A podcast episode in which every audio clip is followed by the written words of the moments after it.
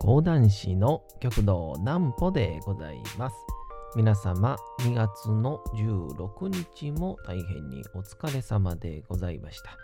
お休みの準備をされる方、もう寝るよという方、そんな方々の寝るおともに寝落ちをしていただこうという講談師極道南歩の南歩ちゃんのおやすみラジオ。このラジオは毎週月曜日から金曜日の23時から音声アプリサウンドクラウド、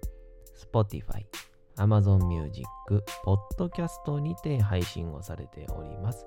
そして皆様からのお便りをお待ちしております。お便りは極道南歩公式ホームページのおやすみラジオ特設ページから送ることができます。内容は何でも結構です。ねえねえ聞いてよなんぽちゃんから始まる皆様の日々の出来事や思っていることなどを送ってください。送ってくださったご希望の方にはなんぽちゃんグッズをプレゼントいたしますので、住所、お名前をお忘れなくと、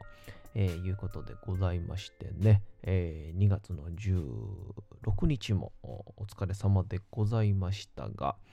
さあ今日はですね、あのー、僕、まあ皆さんも多分もうしてる方はしてるんじゃないかなと思いますけど、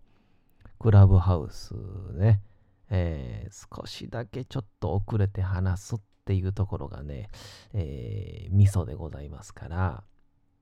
まああらかたね、えー、いろんな見解、まあネガティブな部分とポジティブな部分と、なんかいろんなね、えー、人たちがもうすでにいろんなこうクラブハウスの批評はしきったと思いますんでね。その上でですね、僕は、えー、一応さっき言うときますね。クラブハウス大好きです。大好きです。なぜ、えー、僕が大好きなのかということをですね、えー、今日は後半に、えー、ひたすらお話をしたいと思います。その前にこちらのコーナーに行きたいと思います。お次のコーナー行きましょう。なんぽちゃんの明日は何の日？さて、えー、明日が2月の17日、17日でございます。さあ、何の日でしょうか？天使のつぶやきの日というちょっとね、不思議な感じでございますが、1978年の2月の17日、北海道の金井町、えー、ぼこれは母子森？母子里っていうのかな？ちょっとね、これちょっと待ってくださいね。ちゃんとね、名前を調べましょう。こういうね、いろんなこう、ウェブサイトを見ながらやっているっていうえー、もしりですね。はあ、初めて聞きました。もしりというところ、えー、でございますが、北海道のもしりというところで、氷点下41.2度という最低気温が記録されたことにちなんで、天使のつぶやきを聞く会が記念日に制定しております。えー、この天使のつぶやきというのは、氷点下20度以下になると、マイナス20度以下になると、空気中の水蒸気が凍ってできる氷の結晶をダイヤモンドダストのことを指しますと。で最低気温を記録と聞くと、ま寒さなどであまりいいイメージが持たれないことから、イメージ改善の一つとして、えー、同じ回が雪の神秘を感じ、北国の生活の楽しさや素晴らしさを体験してもらいたいとの思いから天使のつぶやきというネーミングを使用し始めたと。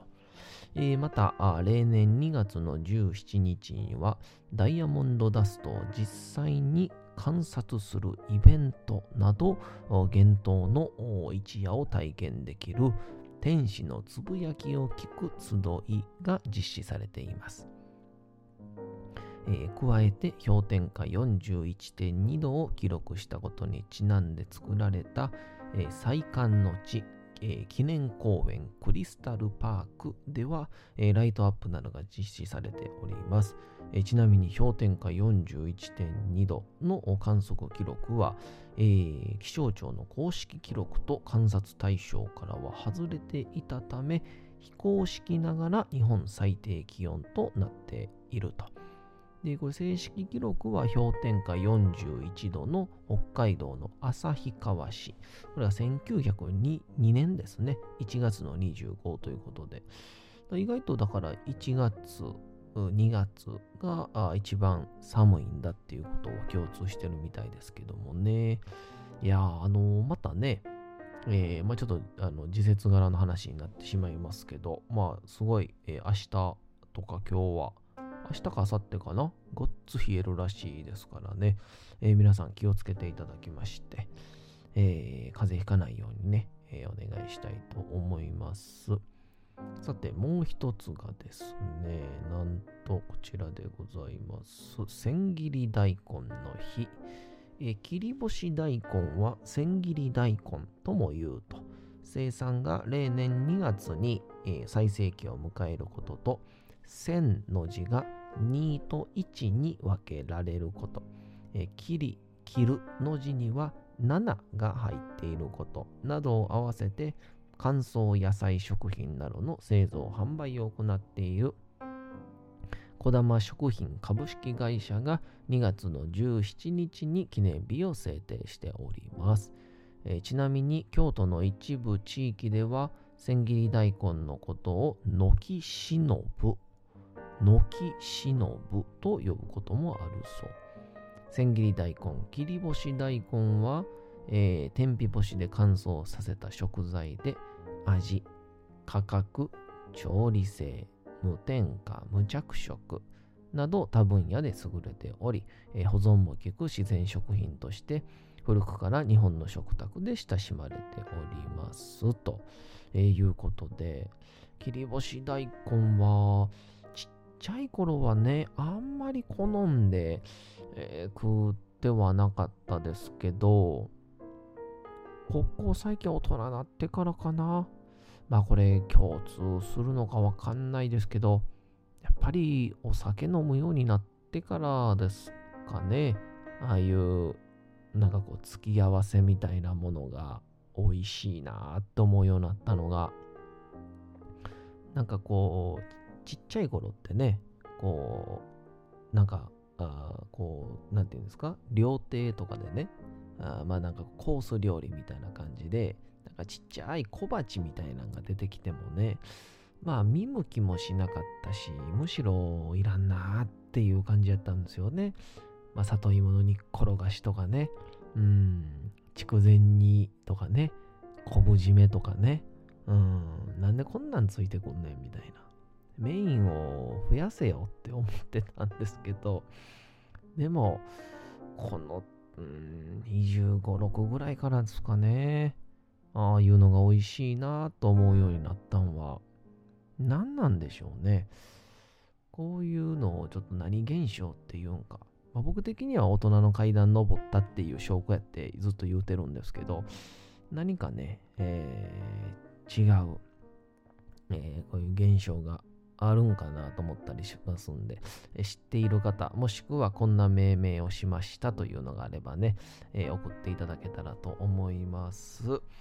さあ、そんなわけで今日はね、お便りが来ております。いいハンドルネーム、最先端をつかんじゃおうさんから、いいですね。こういう名前いいですね。えー、なんぽちゃん、えー、ねえねえ聞いてよ、なんぽちゃん、なんですか？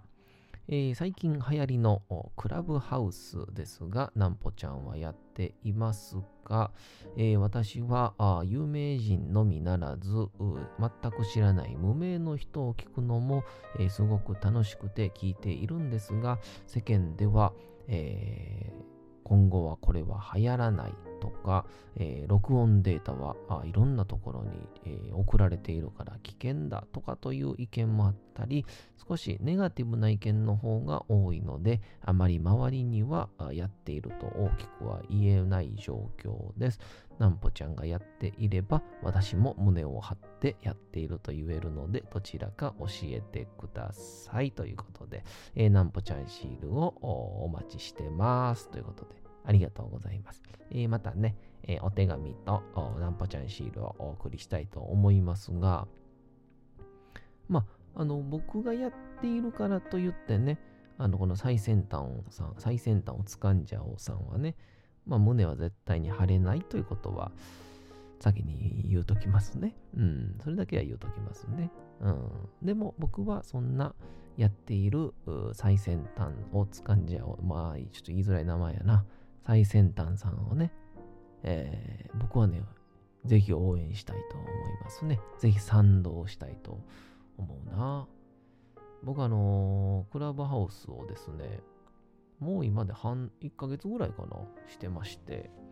あのー、1ヶ月ちゃう、でも1ヶ月ぐらいか。はい。結構序盤から面白そうやなと思って、えー、友人がたまたまなんかの招待枠っていう形でね、招待をしないと入れないっていう形だったんで、で、すごい話題になってたんで、まあどういう風なサービスなんやろうと思って知りたかったっていうのと、まあね、できれば、えー、時代に取り残されたくないっていうもうビビりですから、えー、一応そういうのやっとこうと思って、えー、登録しまして。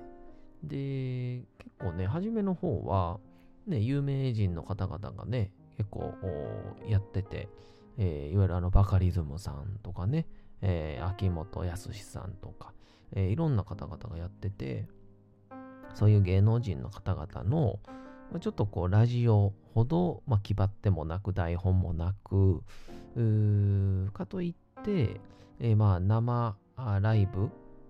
ほどこう声も張らないっていう感じの、なんて言うんですかね、本当にこう、プライベートの電話を聞いてるかのような、なんかそんな感じがすごい、こう、ね、いいっていう感じになって、で、えー、一気に広がったんですけど、あんまりまあ僕はいつもラジオ聞いてるので、そこら辺にはあんまピンとこなくて、で、なんだろうな、えー、で、一気にちょっとね、ここ最近ね、えー、問題になったんが、得たら、あれ、最低限のマナーとして、あの中で話されていることってのは、まあ、公害禁止だと。外には出さ言わないでくださいねっていう、まあ、ルールというよりマナーみたいな感じで、罰則あるわけでもないし、そういうことができるわけでもないっていう。で、あとは録音とかも絶対しないでねっていう。えー、空気を乱さないようにねっていう感じだったんですけど、まあそれをでもやっぱもちろんね、えー、ああいう芸能リポーターとか、えー、まあ僕ら全国民がね、えー、発信できる時代ですから、まあもちろんされちゃいますよね。うん、っていうので、えー、いろんな方々、有名人のいろんな発言が外に出るようになっちゃって、っていうので、まあちょっとずつ今また言葉難しいですけど、ちょっと離れていったのかな。でも結構一般の方々はね、あのー、直接電話っていうのも、またそれもちょっとこう気恥ずかしかったりとかするんですけど、なんかああいうちょっと公共の場とかでね、やるってなったら、なんかいい意味でラジオ気分みたいな、うん、言葉も選びつつみたいな感じで、っていうので、なんかいい感じにスイッチが入って、えー、喋っているから楽しいっていうので、意外と僕の周りとか、今こう、夕方とかからこう、なんていうんですかね、クラブハウス見てても、いろんな人が自分結構ね、いろんなルーム作ったりしてるんですよね。で、あのー、まあ、そうだな、あのなんで僕がこれね、こう好きかっていうと、まあその話をね、しないといけないんですけど、実は事前にね、クラブハウスのルールみたいな話しましたけど、すっごい好きなのが、僕何気に入ってるかっていうと、あのー、さっき言ったみたいに、あの、皆さんがね、多分ほとんどの人がやっぱ一般の方なんですよ。で、一般の方々が少しだけ、なんて言うんだろう。自分たちの話が周りに聞かれてるっていう、ほんと微妙なね、緊張感を持ってね、やってらっしゃるのがね、めちゃくちゃいいんですよ。で、それが、なんやろな、これで本当に僕の中でピンときたのが、もうね、居酒屋の個室なんですよね。の隣？隣の居酒屋の個室っていう感じかな。あとはまあ、居酒屋の隣テーブルでもいいんですけど、なんかこう、なんだろう、本人たちは、きっと有名人の方とかやったら、ずっと、なんだろうな、えー、1分から10分、30分、1時間経とうが、これはみんなに聞かれてるってことが、やっぱり常に分かってるから、緊張感が切れないんですよね。で、あえて自分でゆるさを出してるっていうパフォーマンスもあるし、それはもちろんすごくそれに需要があるからいいんですけど、やっぱ一般の方って、で、きっと僕もね、そんな素人ですから、えー、途中ぐらいからね、こう自分たちの会話が届いてるぞっていう感じがちょっとね、減ってくるんですよね。うん、それがまさに、あの居酒屋で少しお酒、ま入ってきて、あのー、なんだろうな、1、2時間ぐらい経ってくると、なんちょっとこう、ディープな話始まるみたいな、えー、会社の愚痴とかね、近況報告終わって、それぞれの会社の、まあ、えー、愚痴とか、まあ、彼氏、彼女とのこと、えー、家族のこと、嫁さんとのこととか、まあ、最終的にはちょっとこうね、あのー、まあ、3時間か4時間飲むともう絶対にもう下ネタなるじゃないですか。飲み会っていうのはね。うん、その感じがね、めちゃくちゃ楽しいんですよね。で、僕はあのー、居酒屋とかの、とかの隣の席の話聞くの、大好きなんですよ。めちゃくちゃ気持ち悪いと思うんですけど、むしろあの、居酒屋とかで友達とかとこうね、えー、飲んでたりしても、隣の会話とかがちょっと気になってもたら、本当友達なんかもおざなりにして、横の話気になっちゃうみたいな。で、ちょっと友達に対して横の話おもろいから、ちょっと静かにしてって言ってまうぐらいの、そのぐらい僕、隣の席のね、話が好きでね。この前かな、なんだろうな、あの、多分クラブハウスをずっと毎日、朝と晩、こう、流し続けてる、うん、人がいて、で、その方が、えー、そこにいろんな方が入ってくるんで、どんどんどんどんお友達になっていくんですよね。で、きっと波長の合う方々がそこでお知り合いになって、本当になんだろう、ネット上にある、まあもう本当公開の交流会みたいな感じになってて、で、もうなんだろう、数ヶ月しか経ってないのに、めちゃくちゃな顔見知りになってるんですよね。これ顔見知りっていうのかな。うん、アイコン知り？アイコン見知りかな？うん、わからへんけど。っていうので、えー、喋ってて、で、途中ぐらいから、ちょっとこうね、えー、悩み事とかでもちろんのこと、こうちょっとね、えー、なんだろう、彼女とのいろんな話とかのことを相談する人が出てきて、えー、それに対して、ちょっと私もちょっと今お酒飲みながら喋ってるんですけど、ぶっちゃけていいですか？みたいな感じで、本当にね、その内容の回答も素晴らしいんですよ。うん。本当にこう的確やし、でも、これ公共の電波やったら絶対あ無理やろなっっていう話なんですけど、クラブハウスやから、なんかギリギリ OK やと僕も思うし、周りの方も思うから、こうどんどんどんどんいろんな的確なアドバイスが飛んでいって、でもそれがですね、こう、絶妙にこう、生々しかったりとかっていうので、もう永遠と聞いてられるんですよね、この話が。っていうので僕は今ですね、夜、だいたいそうですね、6時、8時か8時、9時ぐらいまではずっとクラブハウスを、えー、だだ流し しております、えー、僕は自分であんま喋りませんけど、聞き続けております。それではお次のコーナーに行きましょう。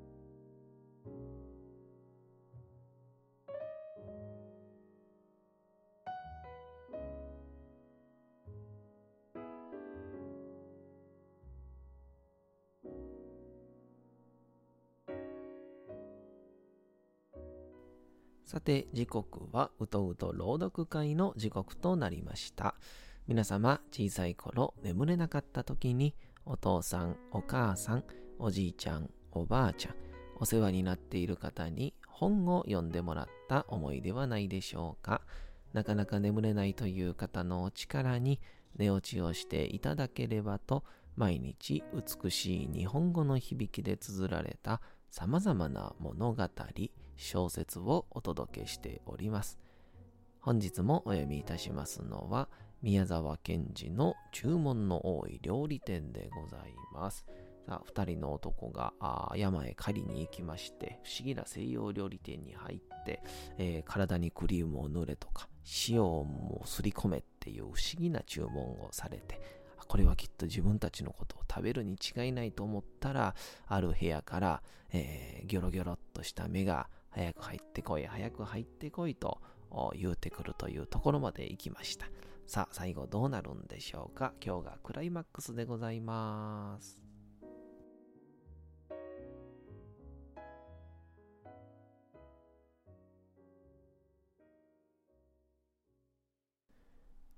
注文の多い料理店宮沢賢治鍵穴の目玉はたちまちなくなり犬どもはうーとうなってしばらく部屋の中をくるくる回っていましたがまた一声ワンと高く吠えていきなり次の扉に飛びつきました。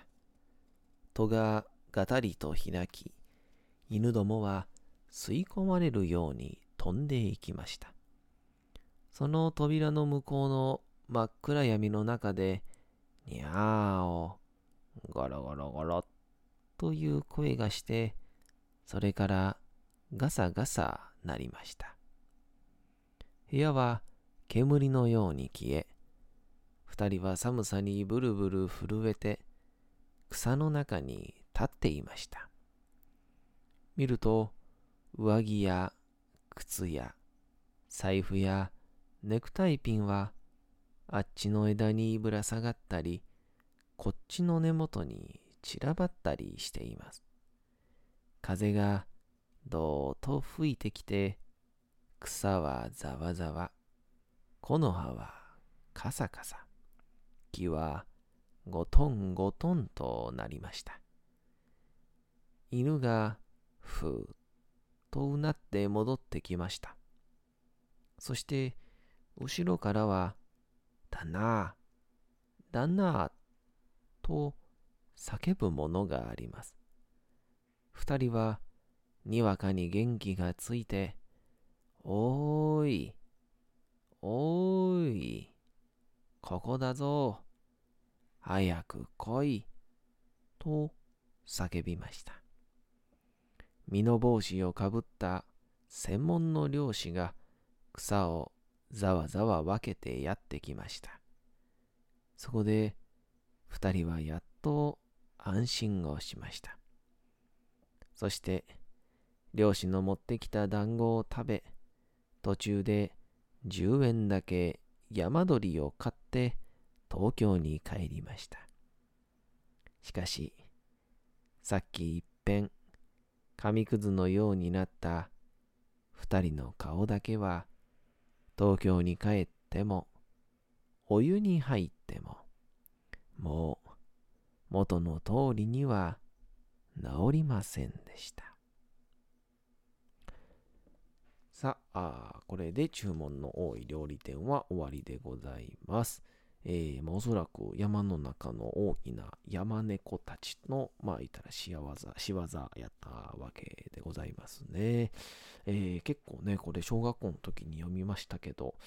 なんか最後猫ってわかるところまでは結構怖かった思い出がありますけどもね、えー、さすがこの時代の方々の本は面白いなと改めて思いました。明日はどんな物語になるでしょうか。さて、本日もお送りしてきました、なんぽちゃんのおやすみラジオ。改めてにはなりますが、このラジオは毎週月曜日から金曜日の23時から音声アプリサウンドクラウド、Spotify、Amazon Music、Podcast にて配信をされております。そして皆様からのお便りもお待ちしております。お便りは極道南歩公式ホームページのおやすみラジオ特設ページから送ることができます。内容は何でも結構です。ねえねえ聞いてよなんぽちゃんから始まる皆様の日々の出来事や思っていることなどを送ってください。送ってくださったご希望の方にはなんぽちゃんグッズをプレゼントいたしますので、住所、お名前もお忘れなく。お休み配信、YouTube ともどもにチャンネル登録をよろしくお願いいたします。というわけでございまして、2月の16日も大変にお疲れ様でございました。明日も皆さん、街のどこかでともどもに頑張って、夜にまたお会いをいたしましょう。なんぽちゃんのおやすみラジオでございました。それでは皆さん、おやすみなさい。すやすやすやー。